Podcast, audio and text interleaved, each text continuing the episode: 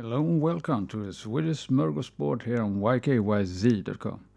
Semlan, or the Shrovetide bun as it's called in English, is a small wheat flour bun flavored with cardamom, which is filled with almond paste and whipped cream.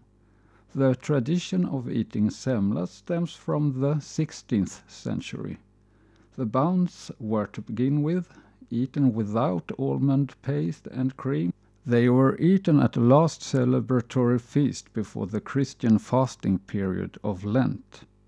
When I was a child, the semla would be eaten in a bowl with hot milk on the so-called Fatty Tuesday, or with another name, Shrove Tuesday.